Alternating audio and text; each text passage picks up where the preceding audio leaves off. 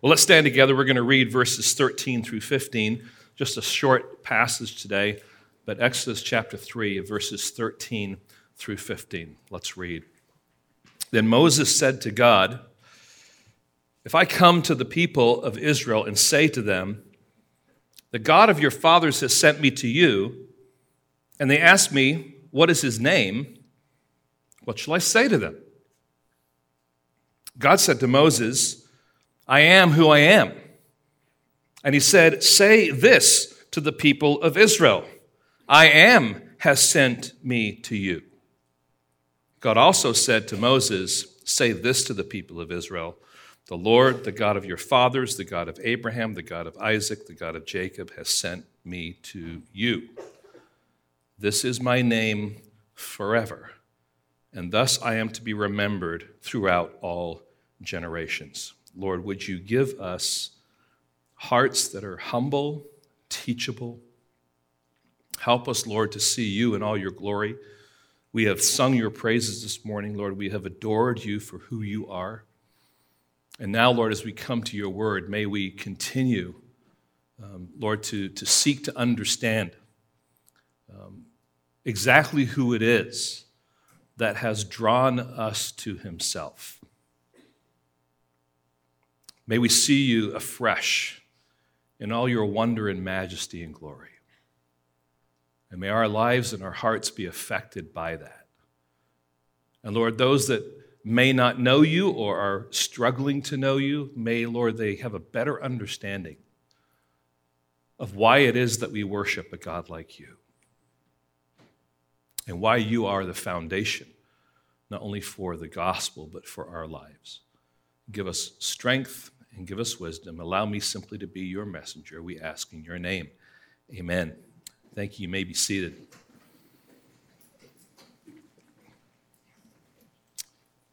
If you're looking to put a roof on your house, you'll go out, you'll find a hopefully reputable co- company, and they'll sit down with you and say, Well, you can have a 15 year roof, you can have a 25 year roof, you can have a 50 year roof. And what they mean by that is we're, we're guaranteeing that this roof will do its job for 15 years, for 25 years, for 50 years, depending on the materials of the roof.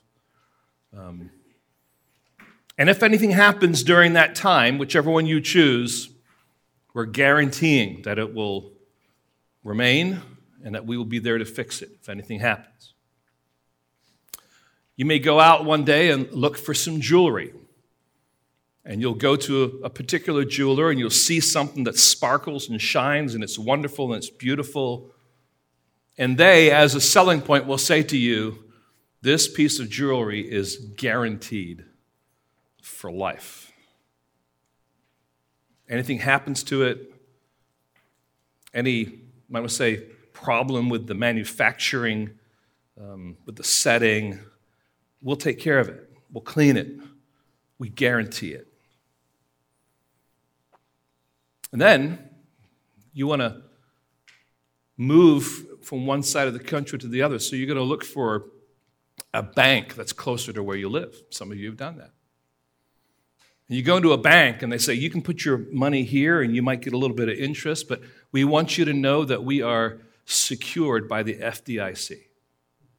It guarantees that your money is safe with us. And you're like, oh, that's good.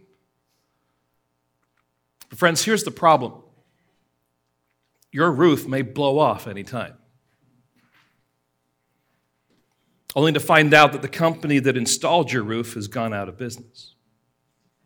So much for that guarantee. Your piece of jewelry, something might happen to it. And you go to the jewelry store and they show you in the fine print why what it is that's the problem with your piece of jewelry actually does not fit under their guarantee.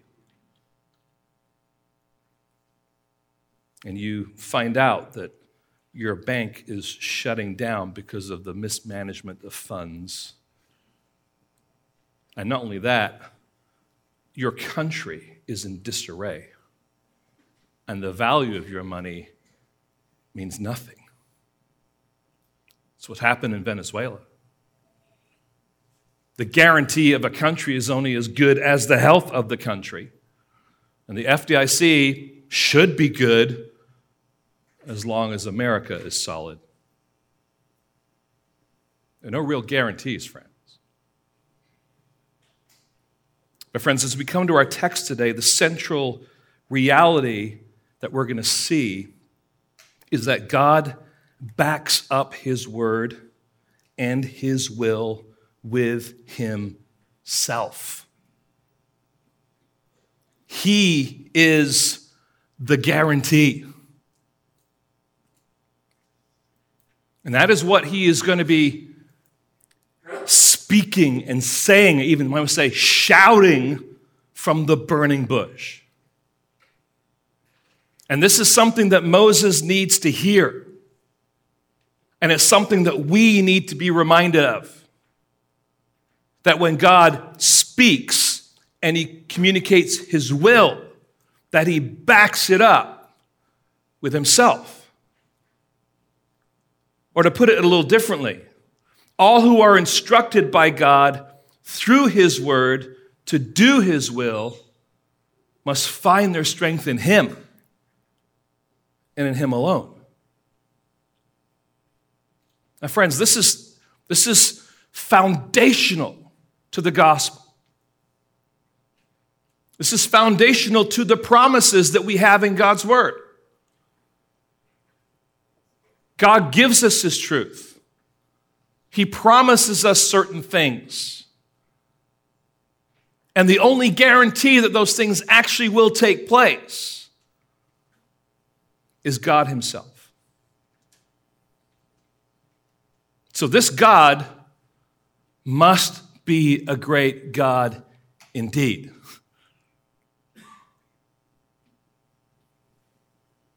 Now, friends, our text today begins with a reasonable question. I'm sure that as, you, as you've read through the story, part of the concern you have that comes a little bit later in the story is Moses' reluctance to actually go and speak. And sometimes I think we might read some of that back into the text here. And certainly there's an aspect of Moses dealing with his weakness. And let me remind you what we looked at last week. In last week's text, it ended up at the end of chapter 2, where we're asking the question, I should say, ending of uh, chapter 3, verses 1 through 10, where we're ending with the question where, where uh, Moses is saying, Well, who am I? God says, I'm going to send you to your people and to Egypt, and you're going to speak the word that I have announced. And he's like, Well, well who am I?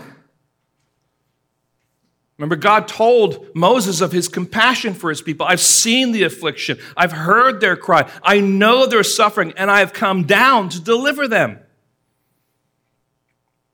and to bring them out of the land to a good land flowing with milk and honey. And God calls Moses to serve him.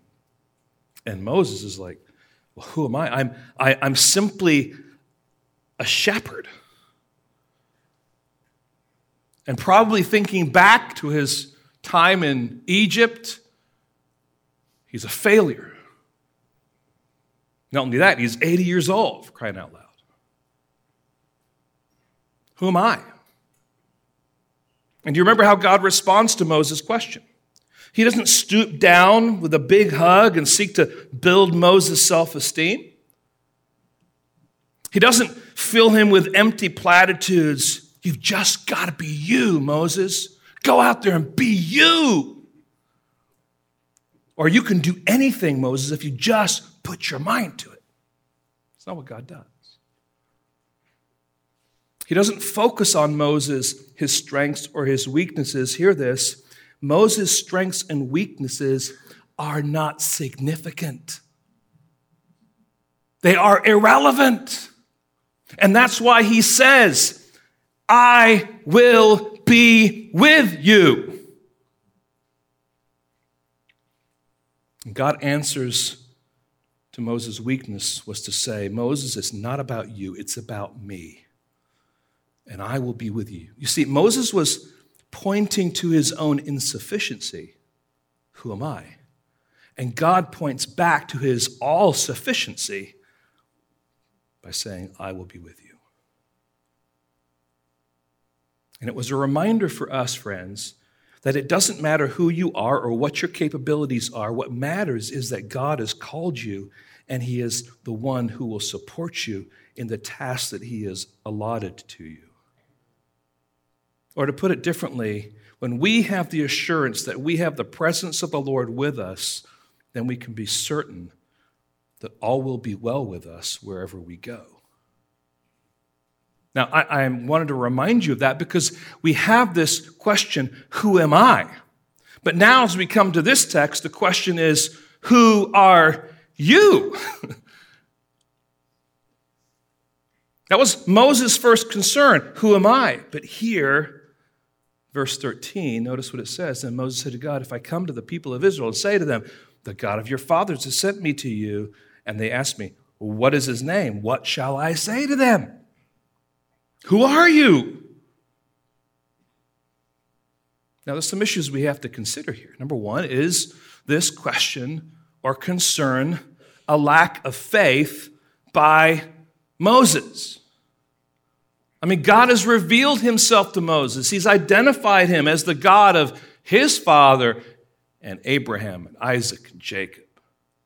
So, you know, the wheels are turning and they're starting to click and they're starting to come together. And you might come to the conclusion that even as Moses has connected the dots, that he shouldn't even be asking this question. God has spoken, God has commanded, he should just do. And certainly there's an aspect there that that would be true. So is, is, it, is it true that this is a lack of faith? Possibly. But I would like to maybe ask another question Is this a reasonable question? And we have to start thinking a little bit here about what is happening. Just imagine Moses going back to Egypt and leading, uh, seeking to, to, to talk with the people there. And he says this Guys, I know that I've been gone for a while, and that when I left, we were not on good terms with me killing that Egyptian and all. But here's the deal I was out in the wilderness one day, minding my own business and tending the sheep, and a voice spoke to me out of a burning bush and told me that I had to come to you and speak these words to you. Now, you can imagine the response that he was anticipating. Moses, so uh, you've been a shepherd out in the wilderness for 40 years, out in the sun all that time, apparently. Um, are you feeling okay? I mean, you are 80 years at all. Maybe you're kind of losing it a little bit. Maybe you're seeing things and hearing things. How do we know that what you're saying is true? See, I think there's some reasonableness to this question. Now, the reason Moses asked for God's name is because when we look in the Old Testament, the name of someone often designates the character of the person. When we think about Moses, it means to draw out. When we think about the name of Abraham, it means father of multitudes. When we think about the name Jacob, it means supplanter, and he certainly lived up to his name when he supplanted his older brother Esau by conniving his way into obtaining his father's blessing. When we think about Benjamin, it's an interesting story. Rachel has given birth and she's dying, and she names her son Ben Oni, which means son of my sorrow. It's a wonderful picture. But then Jacob changes his name not Ben Oni, but Benjamin, which means son of the right hand. These weren't just names that were picked out of a book at random. These are names that mean something. So, most often, the name chosen for a person embodies their character, the kind of person that they will become, the kind of character they may embrace when we name our children, we often hope that they will live into a name. But God is sovereign. He chooses names that embody what the people will become. He has the right to cause anyone to become what their name implies. The name he gives are sure indicators of the destiny of those people. And when God names himself, we may be sure that the name is packed with who he is and what he intends to do. God does not choose names for himself that are random. The names that he chooses for himself are there to help us understand who he is so that we can grow in our love for him. We can enlarge our admiration for him. We can strengthen our faith because of what we know about him. So Moses is asking for a revelation of God's character so that Israel may know that the one who has called Moses to deliver a message is sufficient, that he is able to achieve the deliverance promised. He wants to be able to face his people not just with a story, but with a name. This is who spoke to me. Not the bush, not the wilderness, but the very God of Israel has spoken. So there's something similar, friends, to what I am doing every Sunday morning. I seek to preach the Word of God, not my own thoughts, although my thoughts do tend to get in there. But my, my goal is to teach and to preach God's thoughts. And honestly, friends, I'm, I'm not a natural public speaker. I'm not funny. I don't have great words of wisdoms that will, will inspire people to do great things. I'm simply a shepherd called by God to speak his word. And some of the reality, friends, is that Moses was one of the first, probably the first preacher called by God to proclaim his truth. And the only reason I can do what I'm doing is because I have something to say that's not what I said, but because God said it. And I've got to communicate it. See, you don't want to hear from me.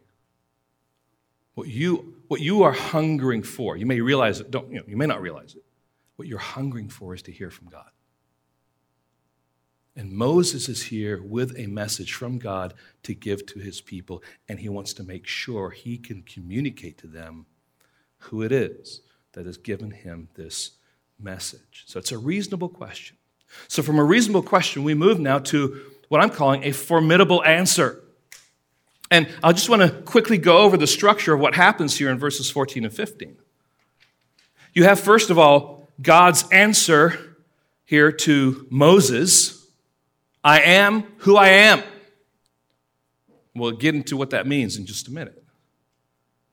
But then he says, Now this is what you say to Israel. Say to this people, or to the people of Israel, I am has sent me to you. So we move from I am who I am to I am.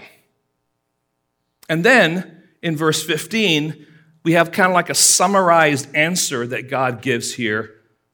Say to the people of Israel, The Lord, the God of your fathers, the God of Abraham, the God of Isaac, the God of Jacob, has sent me to you. If, if you're just reading through this text, you're like, man, how many times does God have to say, or the narrator have to say, The Lord, the God of your fathers, the God of Abraham, the God of Isaac, and the God of Jacob? Well, he says it to let us know, the reader, the original audience, this is what God is doing. Then he says it again to identify himself to Moses. And now he's going to tell Moses to say the very same thing to Israel. Right? And he says, This is my name forever.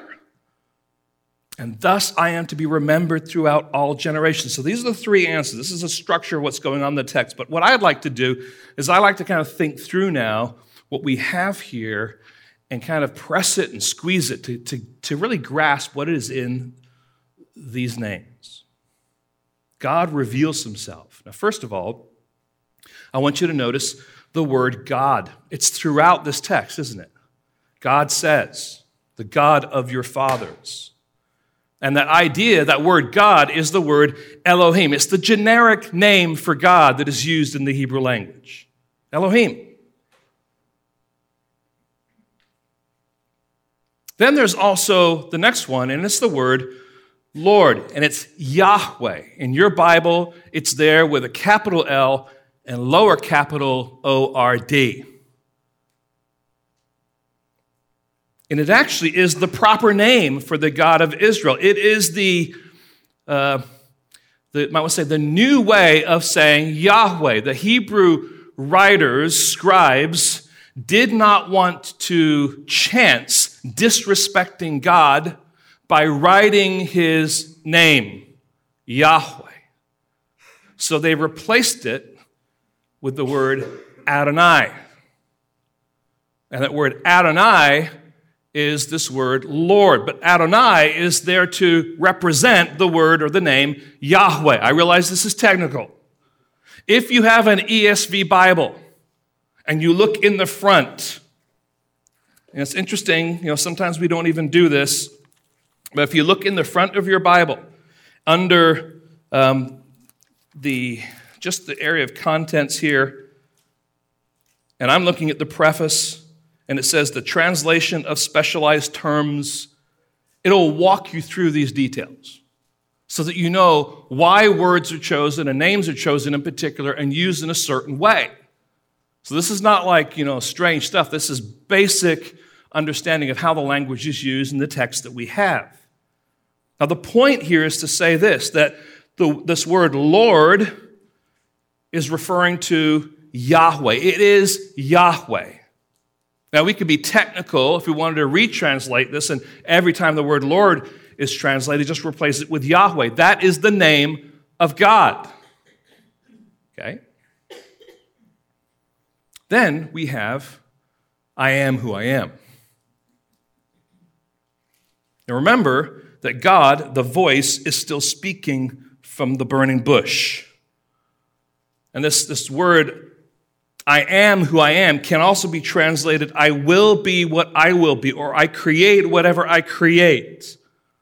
God's response here is not a name that makes God an object or a definition or a limitation. Rather, it's an affirmation that God is always free to be and to act as God wills. In the Septuagint, the Greek translation of the Hebrew scriptures, that would be the Old Testament, the same expression is translated, I am the one who is, which means I am being. So, what does I am who I am mean? What is it revealing? Now, friends, it's both an explanation and then ultimately it will be a name. And I would like for us to walk through just an understanding of what this expression means and how then ultimately this is important, not only for the context, but even throughout Scripture. So, first of all, it's an explanation. And as an explanation, I think I have seven descriptions here of what this expression is seeking to identify. I am who I am. First of all, it is letting us know that God exists, that God is there. And we know that air is made up of hydrogen and oxygen. We know certain things, but we function as if we don't know those things. We, in other words, we've forgotten about it. We just breathe, right? Imagine if you were and your friends were invited to the White House for a special dinner reception with the president.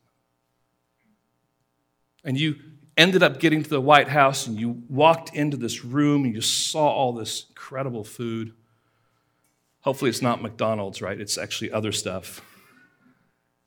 And you see the food and you go over the food and you see over in the corner, there's the president. He's sitting down by the fireplace and you talk with your friends, you eat the food, you look at the architecture, you, you look at the furniture, amazed by, by the, the presence of, of being in the White House, but you never once talk to the president. You've seen him, you acknowledge him, he exists, but you're all focused on the food and your friends and everything else. You didn't even bother to ask him, Why did you invite us to the White House? So if anyone asks you, so do you believe that the president exists? Your answer would be, of course he does. I had dinner at the White House the other day and he was there. You believe that he exists, but you didn't take any time to talk with him. You act as if you do not believe that he exists. In fact, although you have been invited, you have ignored him. Yes, he exists, but I don't care to talk to him. And friends, that is how the vast majority of people treat God. They say that they believe that he exists. They may appreciate his invitations. They, they are thankful for the blessings that he gives by virtue of his common grace and his common kindness to mankind but they have no desire or intentions to actually interact with him. Give me something, but don't hold me accountable for anything. But, friends, God exists. I am means I exist.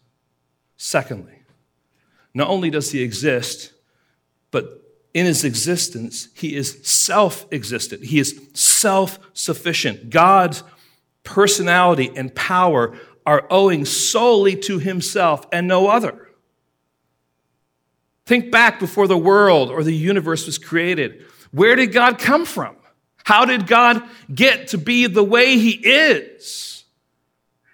My friends, if you asked me, how I got to be the way I am, I probably would answer you like, well, I had a mother and I had a father, and because of that, there were some genes, and you know, I was created, and then I grew up in this home, and in this home, we had certain beliefs and certain attitudes towards life, and those affected my behavior. Um, those affected my own personal beliefs, and then where I live were different cultures, and those different cultures shaped my thinking and my understanding and my view of the world. That's how I ended up becoming the way that I am. But when we ask God how He got to be who He is, He answers, I am who I am. I am self existent. In other words, nobody gave him a set of genes. No person, no power or force brought him to existence and shaped his personality. He had no beginning. There is no reality outside of himself that did not come from him. There's no force or influence outside of himself that is shaping his character or his power. He truly is self existent. And there's a theological term that you may or may not have heard of before, but it's, it's this. This is described as the aseity of God. It's from the Latin, two Latin words, a and se, which means from himself. And what it means is that God is so much from himself that he is dependent on nobody. Now, friends, we must plug into God to have life, to have breath, to have wisdom, to have purpose, but God doesn't plug into anything. He is self existent. And in this vivid illustration of the burning bush that is going on while he's saying, I am who I am, we see that the fire does not need the bush in order to burn.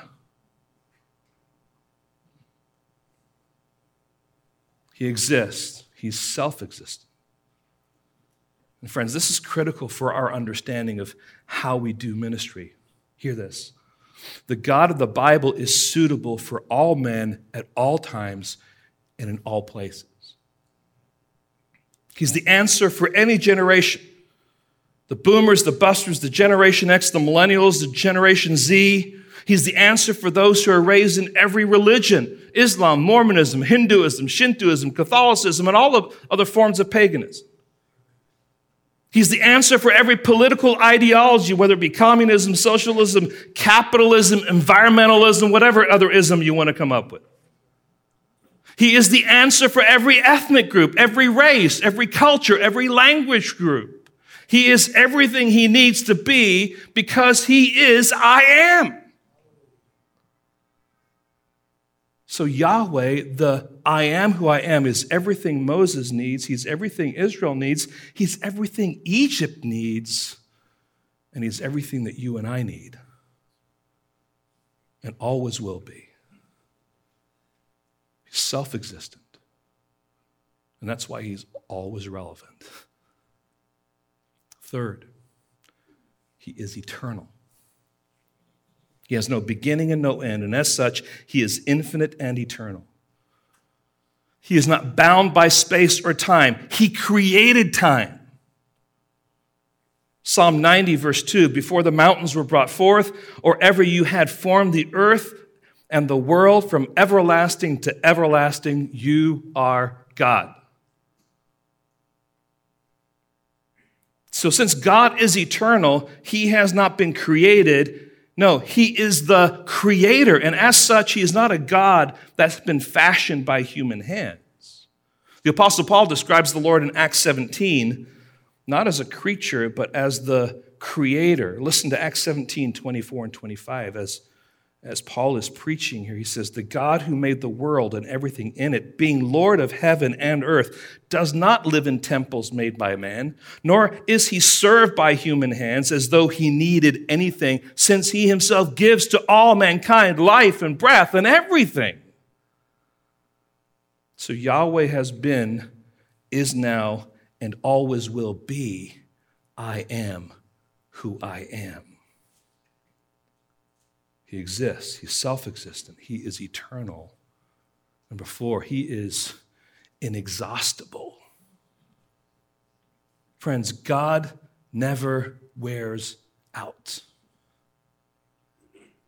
He isn't heading for retirement. He isn't worried about his sell by date. Isaiah 40, 28 says, Yahweh is the everlasting God, the creator of the ends of the earth. He does not faint or grow weary. You see, he's the creator of all energy and power. He has no need for the Energizer Bunny because he never needs recharging. Thank you for that, all right? He never takes a vacation. He never needs to catch an afternoon nap. He can never grow faint. He can never grow weary. And if he were ever to shut down, we would all expire because he holds everything in his hands.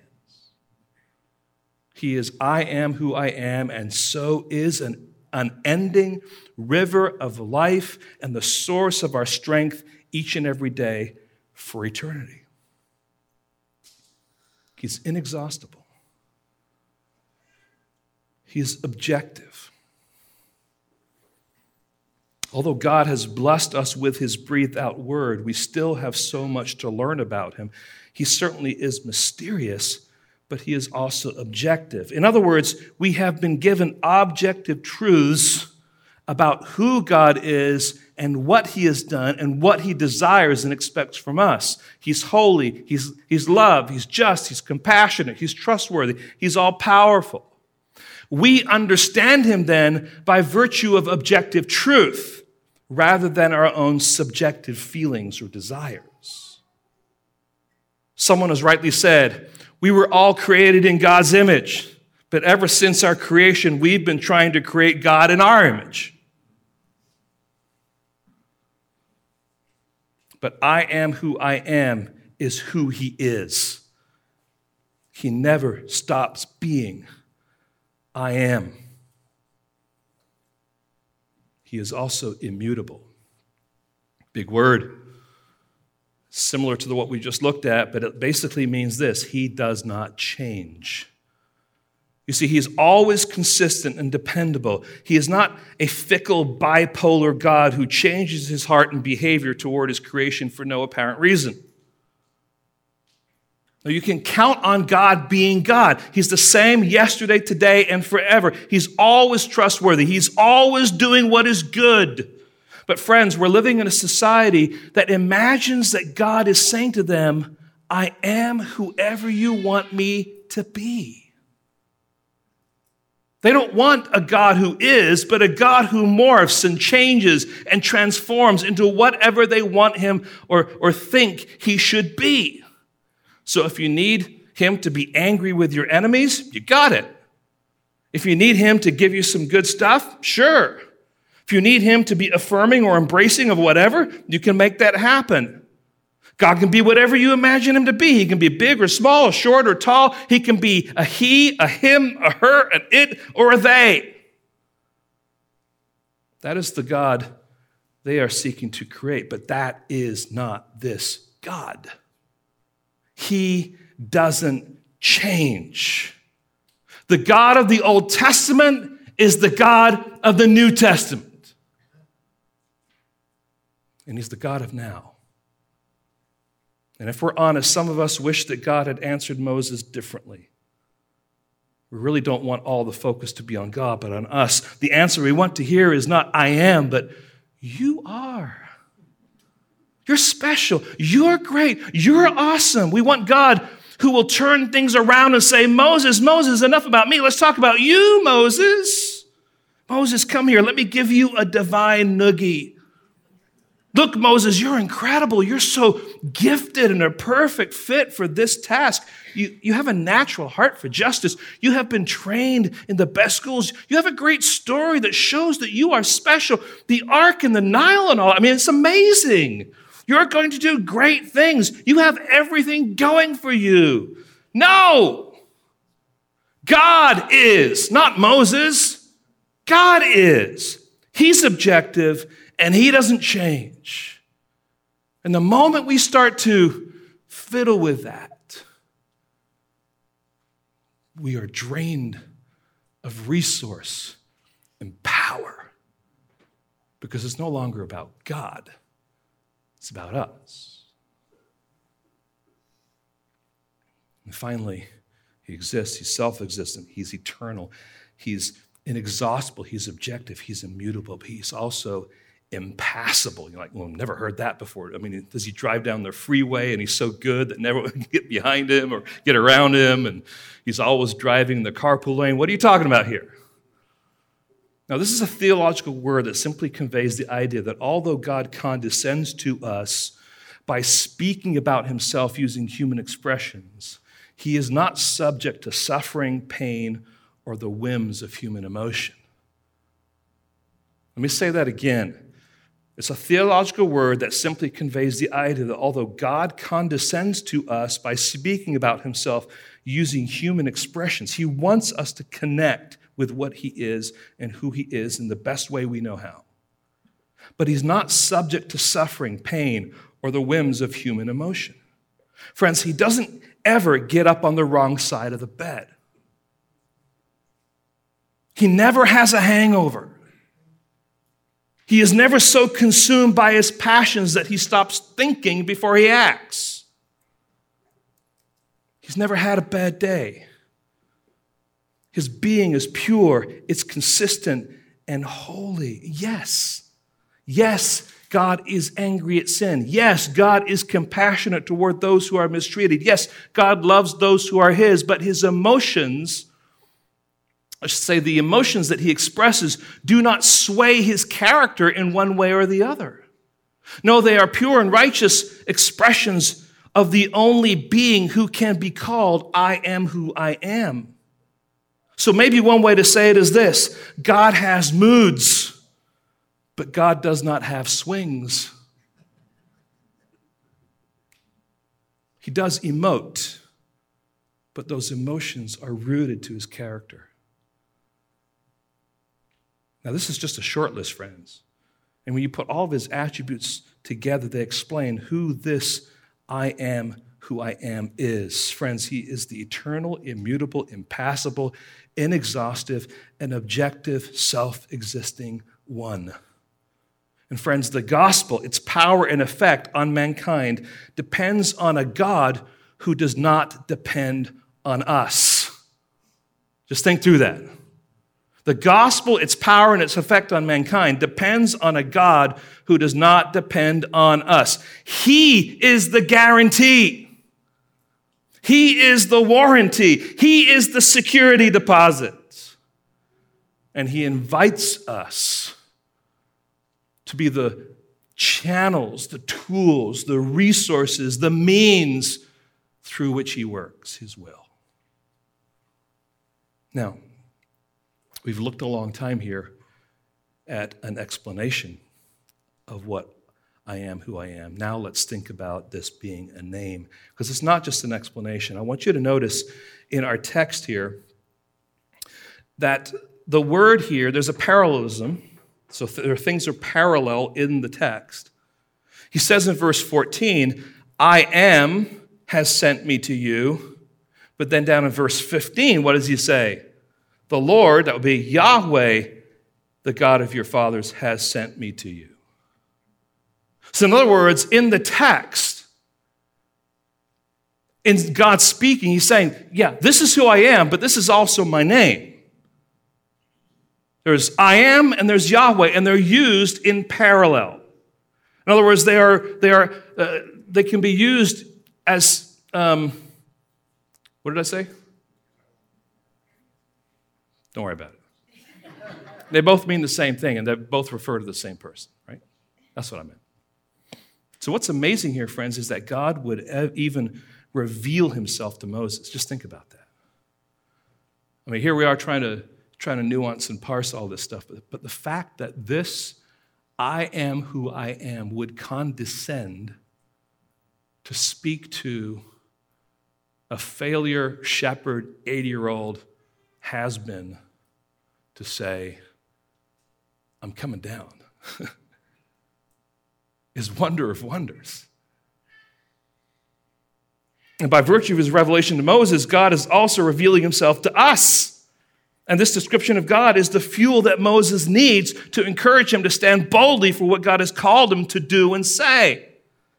Friends, I'll say it again God backs up his word and his will with himself. And all of us who are instructed by God through His Word to do His will can find our strength in Him and in Him alone. Now, God may not be calling you to do the same task that He's calling Moses to do, but He's given you responsibilities in this world. If you're a man, He's calling you to be a godly man. If you're a woman, he's calling you to be a godly woman. That is a responsibility is put on your shoulders, but he backs it up with himself. If you're married and you're a husband, you have a function. You have a responsibility. If you're a wife, you have a function. You have a responsibility to your spouse, but also before God. And he commands those things, gives instructions for those roles, and he backs it up with himself. You go to work every day, you use your skills at work every day, you're diligent at work every day. It is God who backs up who you are in that moment. We seek to radiate the love of Christ and the, the witness of Christ every day. Who is it that backs all that up? It is God. We simply take our responsibilities and are faithful to them, and God is the one who's working through it. And we get so consumed about our strengths and our weakness, our strengths on the side of pride, our weaknesses on the side of fear. And God's saying, don't worry about that. I got this. Because I am who I am. And friends, it's a reasonable question. It's a formidable answer but it is also a glorious reality. And the reason I say that is because the scriptures start to unpack now this whole reality. And as we get to the New Testament, we find that there are many places in the New Testament where the author either quotes an Old Testament passage that refers to Yahweh or refers to an Old Testament story where Yahweh is present and he applies it to none other than Jesus Christ. And we don't have time to go through all of them, there's a lot of them. But in other words, there's a clear connection between Jesus and Yahweh. And they, they, they, they drive us to the understanding that Jesus is not separate than Yahweh, He is Yahweh. Let's think through this. We're just going to look at three. Turn your Bibles to John chapter 8. John chapter 8. Jews come to Jesus And they're asking the question in verse 48 Are we not right in saying that you are a Samaritan and have a demon? I mean, they're, they're trying to get rid of him, they're trying to abuse him, they're trying to catch him. And Jesus answers, I do not have a demon, but I honor my Father, and you dishonor me. Yet I do not seek my own glory. There is one who seeks it, and he is the judge. Truly, truly, I say to you, if anyone keeps my word, he will never see death. I'm in verse 52 now. The Jews said to him, Now we know that you have a demon. Abraham died, and as did the prophets, yet you say, If anyone keeps my word, he will never taste death. Are you greater than our father Abraham who died? And the prophets died. Who do you make yourself out to be? Who died and made you king? Jesus answered, If I glorify myself, my glory is nothing. It is my Father who glorifies me, of whom you say, He is our God. But you have not known him. I know him. If you were to say that I do not know him, I would be a liar like you, but I do know him and I keep his word. Your father Abraham rejoiced that he would see my day. He saw it and was glad. So the Jews said to him, You are not yet 50 years old. And you seen, or have you seen Abraham? Jesus said to them, Truly, truly, I say to you, before Abraham was, I am.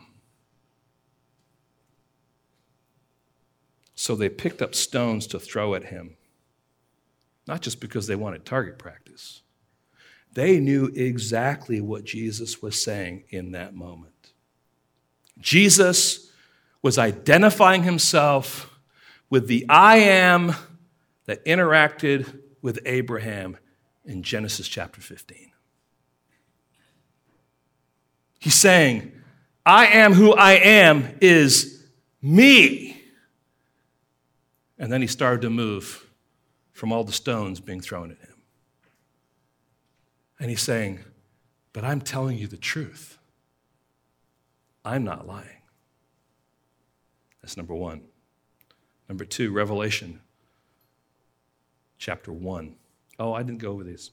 That's why, by the way, the rest of uh, the Gospel of John, we have all these I am statements throughout the Gospel of John, right? I am the bread of life. I am the light of the world. I am the door of the sheep. I am the resurrection and the life. I am the good shepherd. I am the way, the truth, and life. I am the true vine. These are all outworkings of the reality of the fact that Jesus is saying, I am who I am. Revelation chapter 1. And again, here we have a picture of Christ in the, in the beginning of this incredible book. And now, as I read through this, I, I, want, I want you to, to take all that we've learned so far in Genesis chapter 3 and just begin to think about what seems similar, what seems to, to make sense, what, what images are coming to mind, beginning at verse 4. John, to the seven churches that are in Asia, grace to you and peace from him who is, and who was, and who is to come, and from the seven spirits who are before the throne, and from Jesus Christ, the faithful witness, the firstborn of the dead, and the ruler of the kings of the earth. To him who loves us and freed us from our sins by his blood, and made us kingdom, priests to his God and Father, to him be glory and dominion forever and ever. Amen. Behold, he is coming with the clouds, and every eye will see him, and, er- and even those who pierced him, and all the tribes of the earth will wail on account of him. Even so, amen.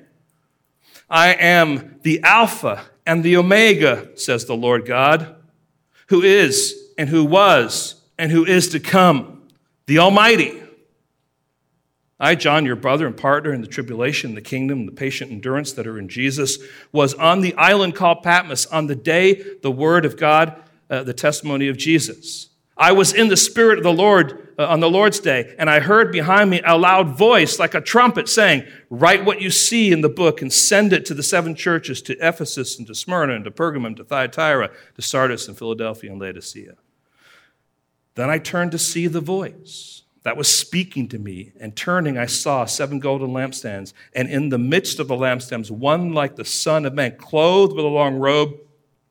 Uh, and with a golden sash around his chest. The hairs of his head were white like wool, like snow. His eyes were like the flame of fire. His feet were like burnished bronze refined in a furnace. And his voice was like the roar of many waters.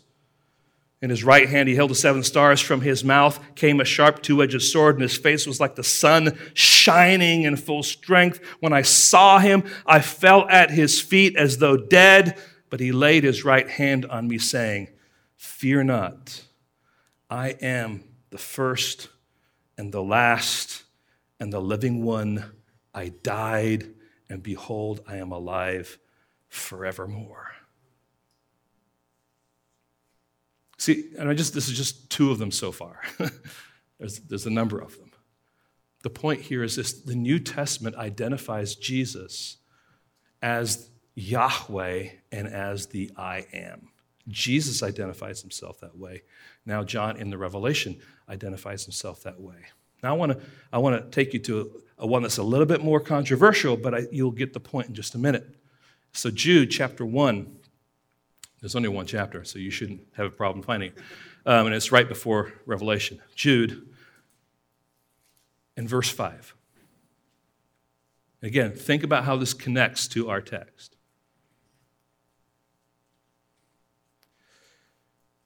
Now, I want to remind you, although you once fully knew it, that Jesus, who saved a people out of the land of Egypt, afterward destroyed those who did not believe.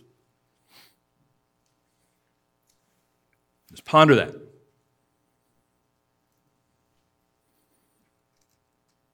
I want to remind you, although you once fully knew it, that Jesus, who saved a people out of the land of Egypt, afterward destroyed those who did not believe. That should surprise you. If you have a different translation, the King James, the NIV, or the New American, you will note that the word name Jesus isn't there. It's actually the word Lord. And actually, Lord is the correct translation of the Greek text. The question is, what does Lord mean in that text?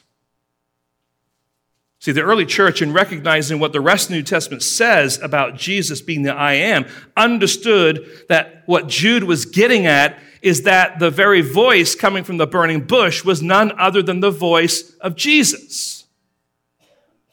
And friends, this is where we have to put our theological thinking caps on. We as Christians are distinctly Trinitarian. In other words, we believe that God is Trinity one being existing in three persons Father, Son, and Holy Spirit, and each person is fully God, and there is one God. And all three persons of the Trinity, be careful here, are homoousion of the same substance, not homoiousion of similar substance. In other words, each of the three persons of the Trinity are of the same substance and yet they are one being. Okay? They are all, I am who I am. You with me there?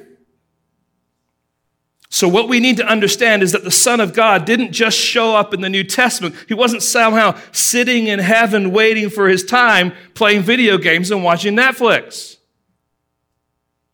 The Son of God is there in the Old Testament. How do I know that? Well, one of the reasons I know that is because Luke 24, Jesus walks two disciples through the Old Testament, revealing himself. And it says their hearts burned within them. But see, for some reason, American Christianity has thought, oh, Jesus is kind of like this New Testament God, right? There's God the Father, and then he kind of disappears, and there's God the Son, and well, he's gone, and now there's the Holy Spirit. That's modalism, friends. That is not Trinitarian theology, that is a heresy. The I am is God the Father, God the Son, God the Holy Spirit. And so when the I am is present, it is the Godhead. So, when it comes to this I am who I am description of God, it is true about the Father, the Son, and the Holy Spirit. Why? Because they are one. That is why when we look at Jude 5, in light of what the New Testament teaches, we see that the Lord in the Greek text is speaking about Yahweh and the I am who I am. And since Jesus is I am, he is the voice speaking to Moses and leading the people out of Egypt. You get the reasoning there? Now, friends, as we bring this to a close. I know this is a lot to think about, but A.W. Tozer said it best. What comes into your mind when you think about God is the most important thing about you. Your understanding of God is critical to living life. This is going to be true for Moses and what God is calling him to do. This is true for us too. A right view of God will settle your heart in an upside down world. It will give you clarity about the world around you. It will give you conviction about the way the world works. It will give you confidence to live your life for Him. It will give you compassion as you rightly see people in bondage to sin. A right view of God, and we're always striving to have a righter view of God but it will settle your heart in an upside down world. The opposite of that, a wrong view of God, will leave you unsettled in an upside down world. It will leave you confused rather than clear. It will leave you vacillating from one thing to another rather than driven by conviction. Scripture talks about a double minded man is unstable in all his ways. It will leave you daunted and disheartened fueled by uncertainty. It will leave you self centered and indifferent to the struggle of others. Remember, God backs up his word and his will with himself. And we who are instructed by God through his word to do his will can find strength in him and in him alone. So, friends, do you know the God of Abraham, Isaac, and Jacob? Do you know the God of Moses, Joshua, David, and Nehemiah? Do you know the God of Paul, Peter, Matthew, Mark, Luke, and John? Do you know Jesus? Yahweh, the great I am. This God, which the Bible reveals, left the splendor of heaven in order to come down and die on a cross to pay for our sins so that we could be moved from this land to a greater land. As the deliverer, he paid the way. And our call today is to listen to the voice of I am and to follow him into the path to the new land of heaven to the new kingdom he's established for us. It's already not yet context. He welcomes you into his family where he promises life and fellowship forevermore, but you must bow the knee to him and embrace him as your Lord, as your Yahweh, as the I am. Lord, help us today. Help us today to ponder your majesty, your magnificence. There's a sense in which, Lord, we have, we have jumped into the, the shallow end of the pool, and there's a whole ocean to swim in, seeking to know you more, to discover you more. Help us, Lord, to be in awe of who you are and to be diligent about grasping a biblical and a careful understanding of who you are. Because, Lord, our understanding of you is the means by which we live our lives for your glory. So, Lord, help us. Help us to see you in the pages of your text. And Lord, help, help solidify our understanding of who you are and all your attributes. And Lord, may we be faithful servants of yours, vessels, means by which you are accomplishing your purpose. We ask in your precious holy name. Amen.